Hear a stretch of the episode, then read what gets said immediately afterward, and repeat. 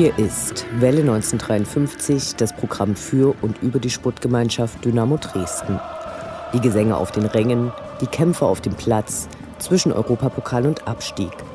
Wir berichten über die letzten Siege und Niederlagen, die nächsten Kämpfe, Interviews mit Spielern und Funktionären. Wir präsentieren unterstützenswerte Initiativen und interessante Neuigkeiten. Wir senden auf Coloradio Dresden und Welle1953.net. unserer Stadt. Schwarz-Gelb werden unsere Fahnen, wie sie noch keiner gesehen hat. Doch schon lang vor unserer Zeit, da gab es sie schon. Unseren Heimatverein mit langer Tradition. Hallo zurück aus der Winterpause.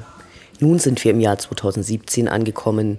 Dynamo kann sich erstmalig den Luxus leisten, den Aufstieg in die nächsthöhere Liga bewusst auszuschließen. So klingt Erfolg. Passend dazu gibt es mehr oder weniger stichhaltige Pläne, das Stadion zu erweitern. Bitte, liebe Entscheider, ganz genau nachrechnen. Aktuell belastet die Bude die Vereinskasse jährlich mit 2,7 Millionen Euro mehr als im Ligaschnitt. Eine höhere Stadionkapazität bedeutet nicht automatisch mehr Einnahmen, aber hier entscheidet ja nicht Dynamo, sondern der Vermieter. Der DFB hat sich per Sportgerichtsbarkeit erneut zu Wort gemeldet und zwar die Geldstrafe verringert, aber auf dem Teilausschluss beharrt. Für diesen Fall der Fälle hat Dynamo die Mannschaft schon mit zwei Geisterheimspielen auf Spiele ohne Kulisse vorbereitet. Immerhin gibt es beim Vorverkauf von Auswärtskarten erstmal keine Einschränkungen und Karten auch für Fans, die keine Mitglieder sind. Die sogenannten Randale Euro werden vorerst nicht mehr fällig. Wir haben mit Uwe Stoberg, dem Chefredakteur der Sachs, über Dynamo gesprochen. All dies jetzt in der 52. Ausgabe von Welle 1953. Mein Name ist Anne Vidal, sportfrei.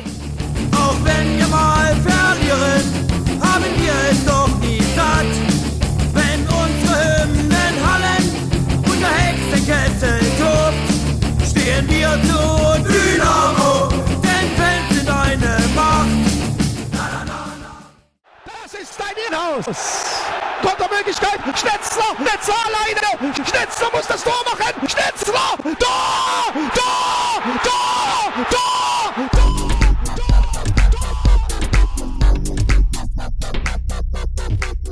Der Blick zurück. Was ist passiert? Was war großartig? Was hätte nicht geschehen dürfen? Infos zu den absolvierten Liga- und Pokalspielen.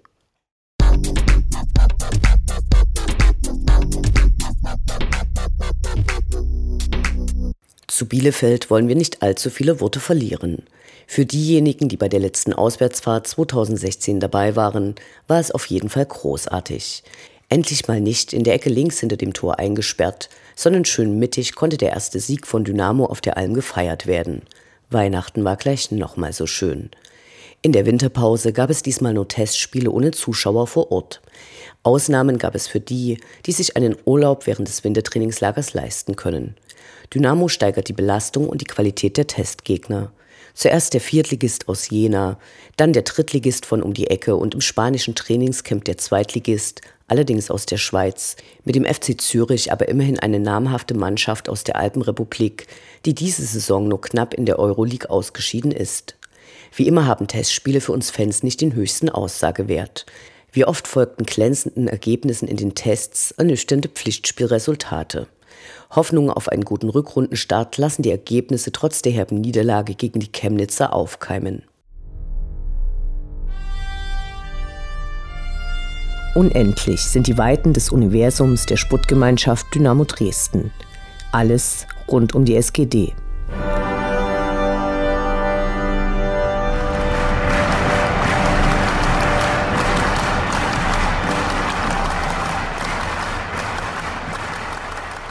Gute Nachrichten für die SGD. Kurz vor Weihnachten hat der sächsische Sportminister, der auch als Innenminister fungiert, den Fördermittelbescheid in Höhe von knapp 1,9 Millionen Euro für das neue Trainingsgelände übergeben. Damit ist ein wichtiger Baustein in der Finanzierung abgedeckt.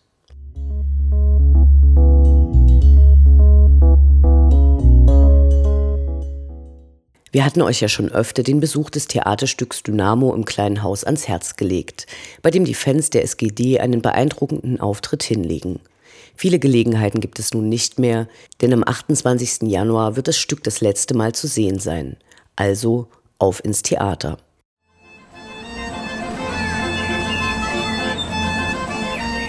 Wir Fans bleiben Dynamo treu. Doch die im Trikot kommen und gehen und die in den Anzügen sowieso. Wir schauen zu, wie sich das Personalkarussell bei der SGD munter dreht. Kurz nach dem letzten Spiel des Jahres wurde die Verpflichtung der neuen Offensivkraft Marcos Alvarez verkündet, der ablösefrei zu Dynamo wechselte. Nach einem Kreuzbandriss im Mai ist er noch nicht wieder bei 100 Prozent, aber voller Enthusiasmus, einen neuen Verein gefunden zu haben.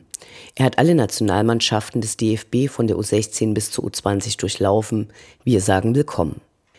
Zweiter Zugang während der Winterpause ist Philipp Heise, der vom VfB Stuttgart kommt und auf der linken Seite als Verteidiger eingesetzt werden kann. Er hatte sich trotz seiner Qualitäten nicht gegen deren Starverteidiger Emiliano Insua durchsetzen können und könnte für die SGD eine wirkliche Verstärkung darstellen. Der Vertrag wurde bis Juni 2019 geschlossen und gilt für die zweite und die erste Liga. Über die Ablösemodalitäten wurde heftig spekuliert. Uns egal, wir wünschen viel Erfolg. Nach dem Schock, den die Nachricht vom Überfall auf Mark Wachs ausgelöst hatte, bei dem er in den Hals geschossen wurde und seine Tante starb, geht es ihm nun besser. In der vergangenen Woche gab es ein Statement von ihm, in dem er sich bei allen Fans für die guten Wünsche und Anteilnahme bedankt und natürlich wünschen auch wir gute Genesung. Verbrechen und Strafe.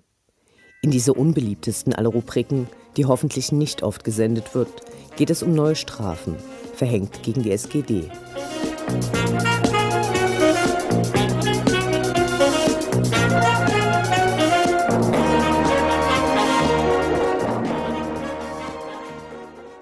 Es ist erst vorbei, wenn es vorbei ist. Gestern Nachmittag hat das Bundesgericht des DFB die Berufung von Dynamo zurückgewiesen, also den Teilausschluss bei einem Ligaspiel bestätigt, aber das Strafmaß verringert. Schauen wir kurz auf die bisherige Geschichte des Verfahrens. Ende September hatte die DFB-Sportgerichtbarkeit den ersten Strafantrag gestellt, gegen den Dynamo Widerspruch einlegte. Daraufhin wurde Dynamo zu einer Geldstrafe von 60.000 Euro und einem Teilausschluss verdonnert.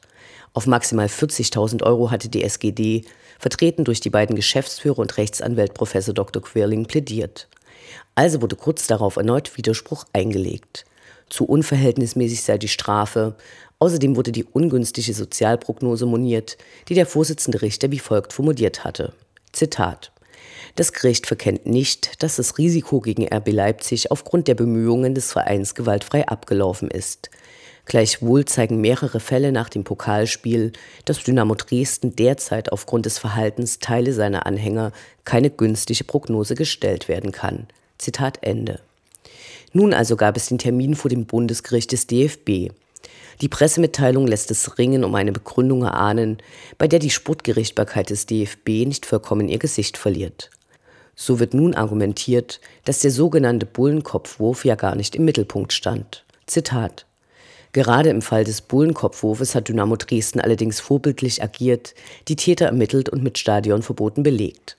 Deshalb wurde die Geldstrafe dafür von 20.000 auf 5.000 Euro reduziert. Darüber hinaus waren im Pokalspiel gegen RB Leipzig nicht alle Banner und Spruchbänder strafbar, weshalb die Gesamtgeldstrafe nochmal reduziert wurde. Zitat Ende. Allerdings stellte man nun nachträglich fest, dass bei vier der ursprünglich sechs angelasteten Vergehen, Zitat, auch ein nicht ausreichender Ordnungsdienst vorlag. Diese verquere Sprache, bei der Ordnungsdienste vorliegen, anstatt für Ordnung zu sorgen, kann nicht darüber hinwegtäuschen, dass bei diesem Verfahren Inhalte und Strafen nach Gutdünken und ohne verbindlichen Strafenkatalog geändert und verhängt werden.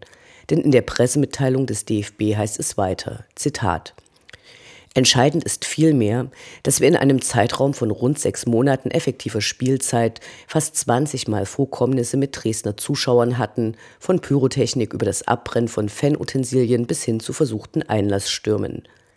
Hier sind wir auf die schriftliche Begründung des Urteils gespannt.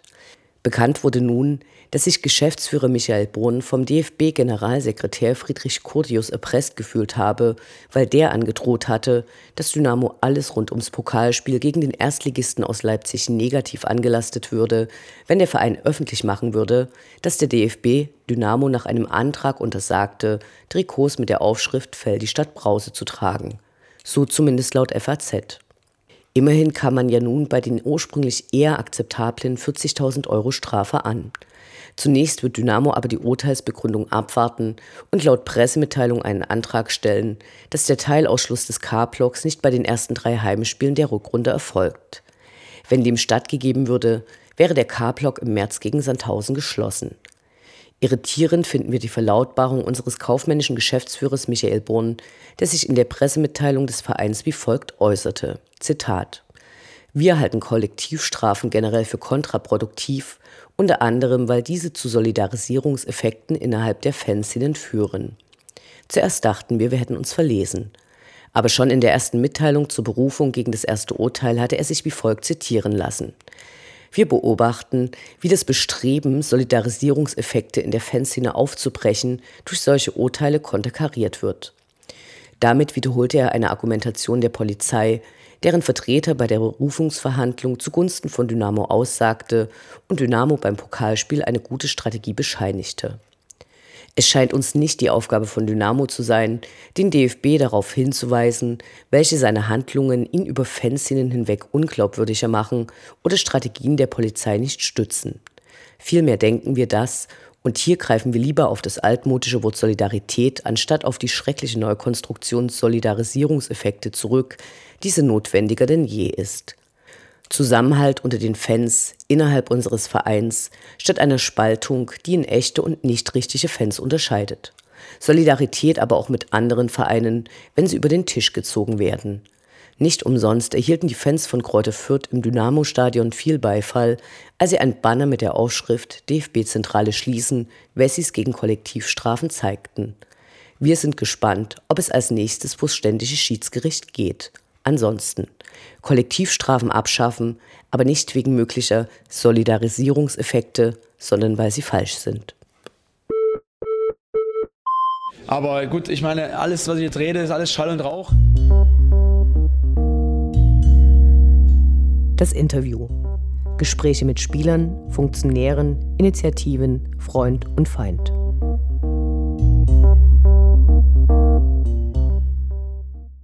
Heute spreche ich mit Uwe Stoberg. Er ist Chefredakteur des Stadtmagazins Sachs und langjähriger Fan und Begleiter der Sportgemeinschaft Dynamo Dresden.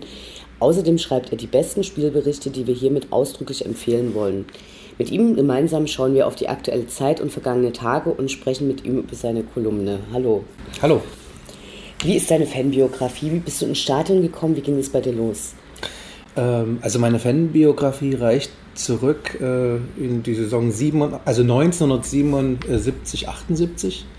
Ähm, aus der Familie kam das gar nicht, sondern durch Schulfreunde, die sich interessiert haben. Dort wieder spielten irgendwie Väter eine Rolle. Und ich wurde also dann mal mitgenommen. Und ich kann mich noch genau an mein erstes Spiel erinnern. Das Datum weiß ich nicht mehr. Äh, es war ein 7 zu 0 gegen Energie Cottbus, Heimsieg. Und ich war natürlich schwer begeistert. Und ich war sofort vom von diesem ersten Spiel an infiziert. Ich wäre auch infiziert gewesen aufgrund der Stimmung, wenn sie nie so hoch oder gar nicht gewonnen hätten. Aber es war also ein ganz großer, großartiges Erlebnis und seitdem gehe ich äh, regelmäßig ins Stadion. Gab es dann in, in, in 70er, 80er Jahren, äh, wie lief das ab? War das schwierig, an Tickets zu kommen? Es war, ähm, also für die Oberliga war es meistens kein Problem. Für die Europacup-Spiele war es schon ein Problem. Da musste man sich anstehen und da gab es dann so Anstehgemeinschaften. Äh, das haben dann oftmals, ähm, als wir noch zur Schule mussten, auch ähm, Väter von Freunden mit erledigt, die dann sozusagen sich irgendwie Kontingente zugekungelt haben. Manchmal ging auch was über den Betrieb von irgendwelchen Vätern, aber das war schon schwierig, vor allem äh, so diese Spiele gegen HSV äh, oder Liverpool oder so. Wenn es gegen Honved Budapest ging, war es meistens nicht so kompliziert. Was waren deine absoluten Highlight-Spiele?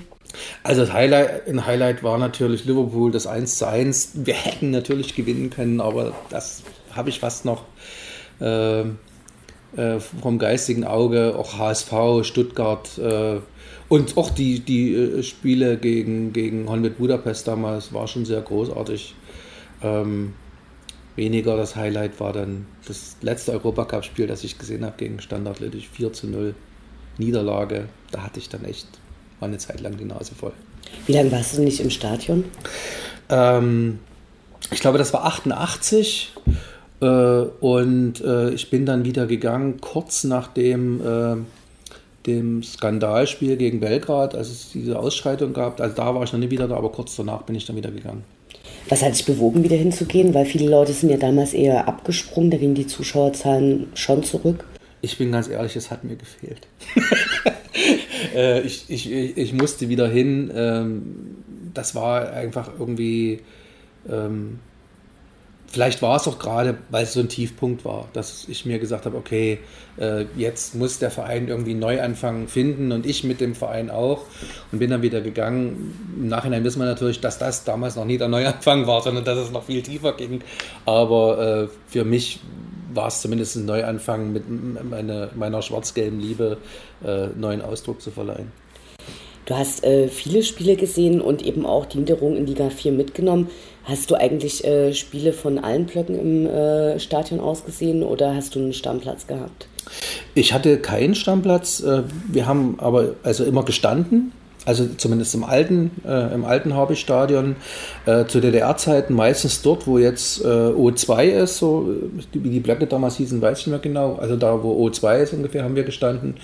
Ähm, das war eigentlich so unser, unser Stammbereich, will ich mal sagen. Ähm, mit dem, als das Stadion dann neu äh, eröffnet wurde, habe ich dann eine Zeit lang im O2 gesessen, ungefähr an derselben Stelle. Aber seit ein paar Jahren sitze ich natürlich auf der Pressetribüne. Im Frühjahr 2000 stand die Fusion mit dem DSC zur Debatte. Der damalige Präsident Date war offensiv dafür. Im gleichen Zeitraum wurden die ganzen Kinowelten Millionen ausgegeben. Wie hast du die Zeit erlebt?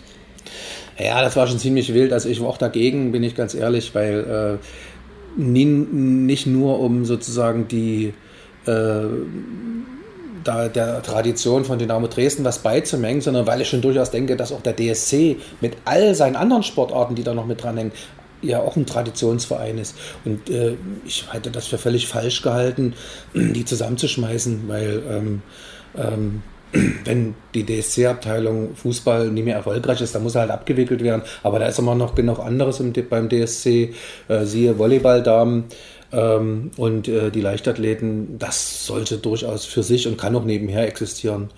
Ähm, naja, ansonsten waren ja die 90er sowieso geprägt von diesen ganzen Trainer, Präsidenten, Wechseln, die, diese, äh, diese ganze finanzielle Misere, die ja auch überhaupt kein Ende nahm und uns auch sportlich immer wieder ähm, nach unten gedrückt hat. Ehrlich gesagt, das war teilweise habe ich da schwarz gesehen. Ich wusste überhaupt nicht mehr. Man wusste ja nie, was nächste Saison wird. Gibt es den Verein noch? Also ich meine, es war ja mehrfach davor, dass es irgendwie heißt Ende Gelände. Und da hatte ich schon wirklich äh, die schlimmsten, allerschlimmsten Befürchtungen. In der Zeit waren wohlwollende Gespräche über Dynamo nur mit wenigen Menschen möglich. Wie hast du es in deinem Umfeld erlebt? Ja, da gab es schon viel Unverständnis. Das reicht auch bis in die heutigen Tage. Und man merkt heute immer noch, wie diese, sage ich mal, im negativen Sinne wilde Zeit der 90er bis heute noch fortlebt. Äh, dass eben viele nach wie vor dieses, dieses Klischee, äh, alles Hooligans, alles Nazis, alles Chaoten, alles Krawallmacher immer noch mit sich rumschleppen. Was natürlich äh, mir auch sagt, dass äh, viele natürlich nie dort gewesen sind im Stadion. Ich habe die Erfahrung gemacht, wer ein oder zweimal heute im Stadion war, ändert vielleicht nie radikal seine Meinung, aber hat noch eine andere Sicht, dass es einfach überhaupt nicht mehr so ist. Und dass es auch schon in den 90ern nie andauernd so war. Auch wenn es viel, äh, viele Vorkommnisse gab. Aber ich denke, das Einzige, mit dem man dagegen argumentieren kann, ist zu sagen, komm einfach mal mit, guckst du da mal an. Und wenn du dann immer noch der Meinung bist, dass, das, dass du davon gar nichts hältst, dann ist es halt so. Aber das Erlebnis vor Ort ist einfach das Unvergleichliche. Hat äh, das Stadtmagazin Sachs in der damaligen Zeit über Dynamo geschrieben oder hast du damit erst später angefangen? Wir haben damals schon hin und wieder geschrieben, da wir nur, nur monatlich erscheinen, ähm, müssen wir gucken, dass wir da eine andere Perspektive kriegen als die Tagespresse. Also wir hecheln da nie hinterher, äh, was ist heute passiert, was passiert morgen, sondern wir haben eher Prozesse begleitet. Also das sind dann vielleicht im Jahr zwei, allerhöchstens mal drei größere Beiträge gewesen. Das haben wir eigentlich fast jedes Jahr gemacht und machen wir auch heute noch. Ähm, aber ähm, eigentlich hat jetzt erst sozusagen die, die, äh, die, das Internet uns dort neue Möglichkeiten geschaffen. Ähm, der Verein hat um die Jahrtausendwende versucht, die Mitgliederzahl äh, von 2000 zu erreichen. Heute ist fast das Zehnfache an, an Mitgliedern da. Wie empfindest du die Euphorie und die ähm, neuen Entwicklungen um Dynamo? Es ist ja kein Geheimnis, dass viele Mitglied werden, um irgendwie an Tickets zu kommen. Das spricht natürlich für den Verein und auch für die Spielqualität, dass es also attraktiv ist, sich die Spiele auch live anzugucken. Äh, das Problem ist natürlich äh, für, für, für Leute, die halt weder Jahreskarte noch Vereinsmitglied sind, das wird natürlich schwierig und die Diskussion um eine mögliche Stadionerweiterung, die jetzt ja irgendwie gerade irgendwie in Gang gekommen ist oder in der Öffentlichkeit gelandet ist, ähm, zeigt ja, dass der Verein dort auch reagiert. Prinzipiell finde ich natürlich, positive Euphorie ist immer gut und ich finde, äh, dass es auch dem, dem, dem Image des Vereins gut tut. Ähm, ähm, wir, haben heute Mittwochvormittag, wir müssen erstmal gucken, was heute in Frankfurt passiert, ob vielleicht äh, die, äh, der Euphorie dort wieder etwas oder dem öffentlichen Bild wieder etwas Abträgliches äh, zugefügt wird. Aber prinzipiell finde ich die, die Euphorie klasse und, und äh, ich beobachte auch schon seit längerer Zeit, dass auch der, diese, diese Fußball-Euphorie hier in Dresden auch Schichten erreicht, die vielleicht etwas abwartender äh, auf Dynamo reagiert haben. Also dass eben auch Leute, die, äh, sage ich mal jetzt nie Arbeiterklasse sind, was so ein bisschen ein Klischee ist, was schon auch schon seit langer Zeit schon nicht mehr stimmt, äh, auch ins Stadion gehen. Also auch, ich kenne auch einige unserer Autoren, und Literaturrezensenten, die auch äh, schon längere Zeit zu, zu Dynamo gehen und da auch gar kein Hehl draus machen. Und das finde ich eigentlich auch wirklich klasse. Gibt es Entwicklungen, die du kritisch siehst? Ähm, also in der Entwicklung des Vereins an sich sehe ich im Moment, mal davon abgesehen von dem etwas unnötigen Geschäftsführerwechsel, aber gut, dafür kann man den Verein jetzt nicht in Haftung nehmen, äh, finde ich es prinzipiell gut. Ich finde, der, das große Glück ist, dass äh, Ralf Minge sich dann eben, nachdem er äh, das Boot verlassen hatte wegen der Stadionverträge, seinem Herzen dort in Ruck gegeben hat und wieder zurückgekommen ist. Äh, eine riesen wichtige Entscheidung für den Verein. Das sehen wir auch ja heute auch auf dem Platz. Ähm, auch wirtschaftlich kann man also nur den Hut ziehen. Ähm, kritisch sehe ich vielleicht ähm, Teile der, der so Teile der, der, wir sagen immer so, äh, aktive Fanbewegung. Ähm, ich, ich, ich, hab, ich, ich, ich hadere nach wie vor mit dieser Diskussion um Pyrotechnik, die ja diesen Verein nur schon seit, weiß ich nicht, 25 Jahren begleitet. Ähm, das hängt doch ein bisschen damit zusammen, dass ich halt so ein bisschen oldschool bin und ich sage eben auch, wir sind eben äh, über 20 Jahre zum Fußball gegangen äh, ohne Pyrotechnik, weil die Diskussion ist ja immer, äh, es, täte, es ist so wichtig für die Stimmung. Was, wer das Stadion in den 70ern und 80ern erlebt hat, kann mir ja nie erzählen, dass da keine Stimmung war. Also wir haben es damals nie gebraucht, äh, wir haben es auch nie gehabt, davon abgesehen. Ähm, und wenn wir ein Verein wären, der sich das einfach leisten könnte, halt immer diese Strafen abzudrücken, wäre es vielleicht was anderes, aber nach wie vor sehe ich das als nie zwingend notwendig und wirft uns eigentlich auch immer wieder ein Stück zurück. Und äh, ich sehe es halt als ein Teil einer Selbstinszenierung eines Teils der Fanszene. Also sie, sie produzieren und inszenieren sich eigentlich eher selbst. Das hat eigentlich mit dem Spiel an sich nichts zu tun. Und ganz schlimm ist es natürlich dann, wenn es in Situationen passiert, also man geht gerade in Führung oder man kassiert gerade einen Ausgleich, also auch die Spieler auf dem Platz sind vielleicht gerade irgendwie mit sich selber beschäftigt und dann äh, wer, fliegt irgendwann ein Böller oder wird irgendwas gezündet oder wird irgendwas auf den Gegner geschmissen, der Schiedsrichter ähm, ist dann vielleicht der Mannschaft auch gerade nie so wohlgesonnen. Und da sage ich mir, wäre mal ein bisschen nachdenken, auch über, also wann man was macht, auch mal äh, angebracht. Aber ähm, Also du würdest aber jetzt schon differenzieren zwischen Choreos, in, in äh, deren Rahmen Auf jeden Fall. eingesetzt also ich war entsetzt, dass es für die, für die, äh, für die, äh, äh, äh, für, für die äh, äh, bei, dem, bei der Verabschiedung von Benny und Fiello, Ah, okay. also dass dort, dass der Verein dort bestraft worden ist, das finde ich also absurd. Genauso äh, äh, diese damals in Rostock, dieser Pfeifenkopf, auf den dann der, leider die Rostocker so schlimm reagiert haben, oder auch der Heiligenschein. Also da sage ich mal, da muss man auch mal als Schiedsrichter sagen, okay, gut gemacht, Hut ab, sprechen wir nie weiter drüber. Ähm, seit einiger Zeit schreibst du sehr anregende und erfrischende Spielberichte über Dynamo. Äh, seit dieser Saison tust du es regelmäßig. Äh, von wo aus siehst du die Spiele? Äh, die Heimspiele sehe ich alle zu Hause. Äh, die Auswärtsspiele äh, gucke ich mir im Fernsehen an. Leider, da, mir fehlt die Zeit, da, da äh, zu fahren. Ähm, aber ich selber merke schon bei mir, dass es mir leichter fällt, äh, über Spiele zu schreiben, die ich im Stadion gesehen habe. Okay, also hast du um deinen Platz auf der Pressetribüne. Machst du dir währenddessen Notizen oder schaust du dir einfach das Spiel an und äh, Ich mache mir keine Notizen über das, was auf dem Platz passiert, weil äh, das habe ich dann danach noch im Kopf oder das kann man auch mal nachlesen, einfach im, im Ticker.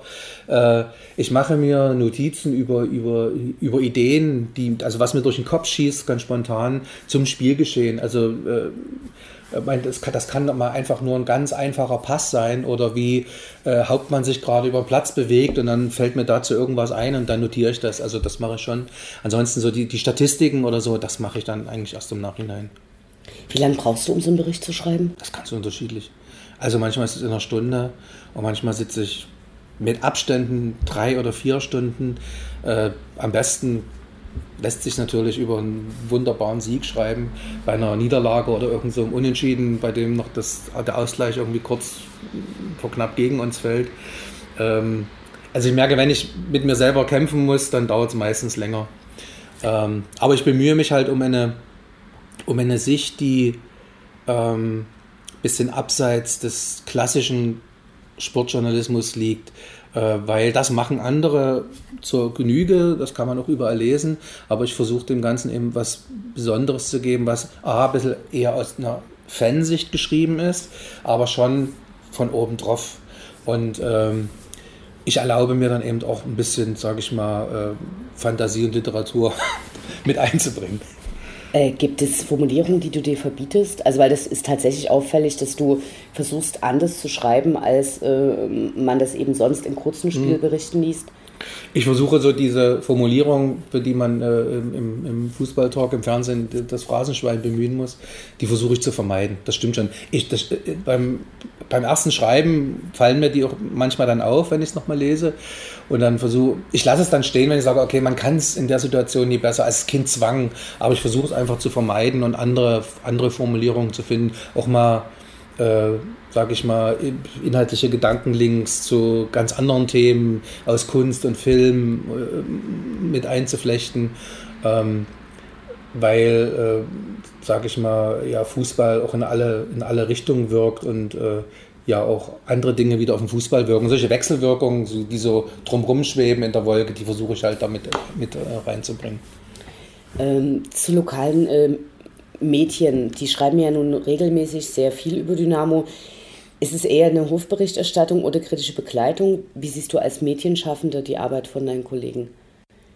Naja, man soll ja keine Kollegenschelte betreiben, ich weiß das.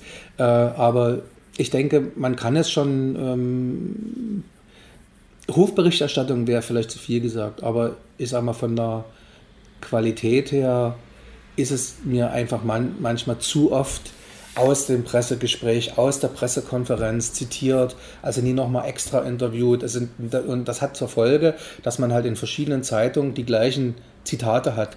Und wenn ich mehrere Zeitungen lese, was ich ja mache, du siehst sie auf meinem Tisch liegen, ähm, dann langweilt das ein bisschen. Ne? Und äh, was ich gut finde, ist, äh, sind so, das machen ja sowohl SZ als auch DNN, so Porträts einzelner Spieler, wo auch mal der persönliche Hintergrund erzählt wird, so ein paar Sachen. Das finde ich auch informativ und gut. Aber direkt um den Spieltag drumherum, um das Spiel, ist es mir ein bisschen zu eintönig, ehrlich gesagt. Das war auch, nicht, auch mit ein Grund, warum ich gesagt habe, ich versuche mal einen ganz anderen Ansatz. Also ist es so, dass dir der Verein und das, was die erste Mannschaft auf dem Platz zeigt, tatsächlich wichtiger ist als einzelne private Details aus, aus Spielleben und so Sachen. Auf der anderen Seite hast du so eine Initiative gestartet und zwar ging es darum, dass Marc Wachs, nachdem er angeschossen worden ist, zum Spieler des Monats gewotet werden mhm. sollte. Würdest du es nochmal machen? Keine Ahnung, es war eine spontane Idee. Ich habe also nie gesessen und habe gesagt, was, was könnte man machen, sondern ich habe das gelesen, was ihm dort passiert ist. Und äh, äh, im selben Augenblick habe ich auf einer Webseite äh, zufällig gesehen, ja, votet für den Spieler des Monats. Und da habe ich gedacht, okay, äh, wie könnte man dem Mann irgendwie äh, eine Botschaft senden, hallo, wir, wir sind zwar hier jetzt weit weg, aber wir, wir denken an dich, weil ich sage mal, man sollte die Familie auch in Ruhe lassen und nie irgendwie tausend Mails schicken über Facebook oder Postkarten oder was weiß ich. Die haben ja mit sich, mit, diesen, mit, diesen, mit dieser Katastrophe genug zu tun. Und da habe ich äh, halt in der Dynamo Dresden Facebook-Gruppe gesagt, äh, was haltet davon? Äh, hier ist der Link, lasst uns doch ihn zum Spieler des Monats machen. Das ist dann einfach so, hallo, die Familie sagt, wir sind da und du bist auch da und auch wenn du keine Minute gespielt hast in dieser Saison, äh, lass mal das jetzt mal außen vor. Äh, und äh, das hatte ein ziemlich gutes positives Echo, aber natürlich kam sofort die kritischen Stimmen, die ich auch erwartet habe, die gesagt haben, das ist eine sportliche Entscheidung, das, können, das, das ist Quatsch, das hat damit nichts zu tun. Und äh, die haben natürlich recht, ohne Frage, aber äh, da sage ich dann, Zitat Herr Franke, Dynamo ist anders. Und das ist halt dann, der, der kriegt dann eben da sein, in der entsprechenden Zeitung da sein Superposter, das ist ja auch, das ist ja auch passiert. Und ähm, das ist einfach halt der, so eine Art spezieller Gruß an ihn gewesen, ohne dass man jetzt die Familie mit irgendwie 1000 Tonnen Post irgendwie belästigt. Das war eigentlich der Hintergrund. Ich hätte auch nie gedacht, dass es überhaupt klappt. Aber ich habe dann immer mal geguckt, na der Huch, jetzt ist er, erst war er bei irgendwie 1% oder 0% und am Ende war er bei 33. Und wenn, und da denke ich schon, dass die Botschaft bei, bei, der, bei den Fans auch angekommen ist, also so wie es auch gemeint ist. Äh, ich habe noch nie irgendwie eine wirkliche Aktion im Internet gestartet und dass es beim ersten Mal dann irgendwie gleich so ankommt, hätte ich auch ne, ne, Ich glaube, dass es äh, sehr konsequent ist, gerade wenn man davon ausgeht, dass Dynamo eben nicht nur äh, das Spieltagsgeschehen ist, sondern eben sowohl in die Stadt reinwirkt, als auch dann zurück, dass es eigentlich sehr konsequent ist. Und mhm. Spieler des Monats heißt ja nicht äh, der Spieler mit der besten sportlichen Leistung mhm. des Monats, sondern tatsächlich, an wen hat man da am meisten gedacht und so. Also ich ja. fand es auch ganz gut. Äh, was denkst du, wie die Saison weitergeht? Was sind deine Hoffnungen, Befürchtungen? Also über meine Hoffnung will ich gar nicht reden. Da wäre ich ja dann vielleicht vom Verein an die Wand genagelt. Ich meine, man hat, man, man hofft immer auf das Allerbeste. Das Allerbeste wäre der Aufstieg, aber ähm, ich denke, dass äh, äh wir werden wieder ein, auch in der Rückrunde ein, zwei Durststrecken drin haben mit, mit Niederlagen, mit unglücklichen Unentschieden. Das wird einfach passieren und das ist auch normal. Und äh, ich denke, wenn wir äh, im, im Ober, in der oberen Hälfte bleiben, äh, dann können wir irgendwie, denke ich, alle glücklich sein. Wobei ich noch gar nicht so auf diese Saison gucke, sondern wir wissen ja, die letzten zwei Mal sind wir jeweils in der zweiten Saison abgestiegen. Also du, du hast Angst vor der nächsten Saison. Ja, da liegt so eher mein gedanklicher Fokus, das stimmt. Also Angst ist vielleicht übertrieben, weil äh, wir jetzt eine andere sportliche Leitung haben, die kein Harakiri macht, hat gesagt, okay, wir müssen jetzt nächste Saison spätestens aufsteigen. Jetzt müssen wir haufenweise Geld in den, in den Kader pumpen. Ich denke, dass äh, Minger und Neuhaus da eine gute Politik haben und auch eine, einen guten Blick für, für, für, für, für neue Spieler. Ähm, Angst nicht, aber ähm, da, wenn ich so über die Entwicklung nachdenke, liegt dort schon der Schwerpunkt, weil ich sag mal, für mich steht das fest, dass in dieser Saison nach unten nichts Schlimmes mehr passieren wird. Das ist, glaub, das ist eigentlich ausgeschlossen. Okay, dann freuen wir uns auf hoffentlich gute Spiele. No. Vielen Dank. No, bitte gern.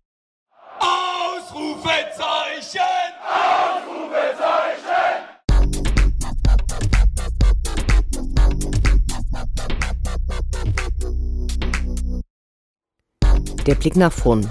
Die nächsten Spiele, die nächsten Termine. Hoffnung und Zuversicht. Niederlage oder Ufter.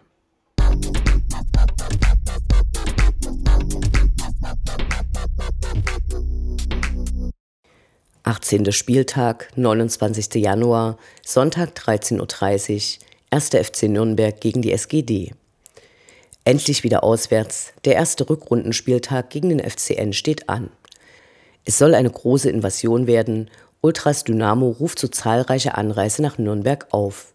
Nur im Unterrang gibt es Tickets. Beim letzten Gastspiel im Pokal 2005 staunte man im Gästeblock nicht schlecht, als in der gegenüberliegenden Heimkurve nach Hüpfeinlagen Betonteile in den Unterrang fielen und sich selbiger in der zweiten Hälfte deutlich leerte. Seitdem ist der Oberrang für so brotwillige Fans tabu. Zwar wurde versucht, baulich was zu ändern und es gab einen Hüpftest mit der Nürnberger Fanszene. Gebracht hat das nix außer Hohn und Spott. Immerhin wurde das Ding für zig Millionen für die WM 2006 umgebaut. Nicht nur im Osten wurde also beim Stadionbau gepfuscht.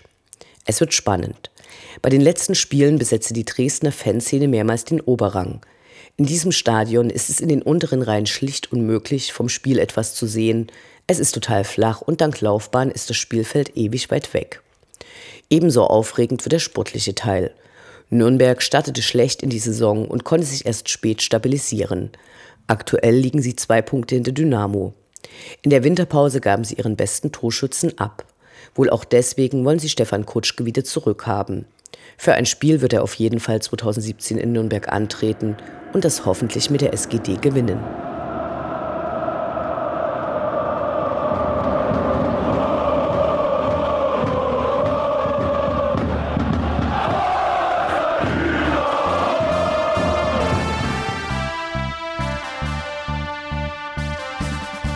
Das war Welle 1953, das Programm für und über die Sportgemeinschaft Dynamo Dresden.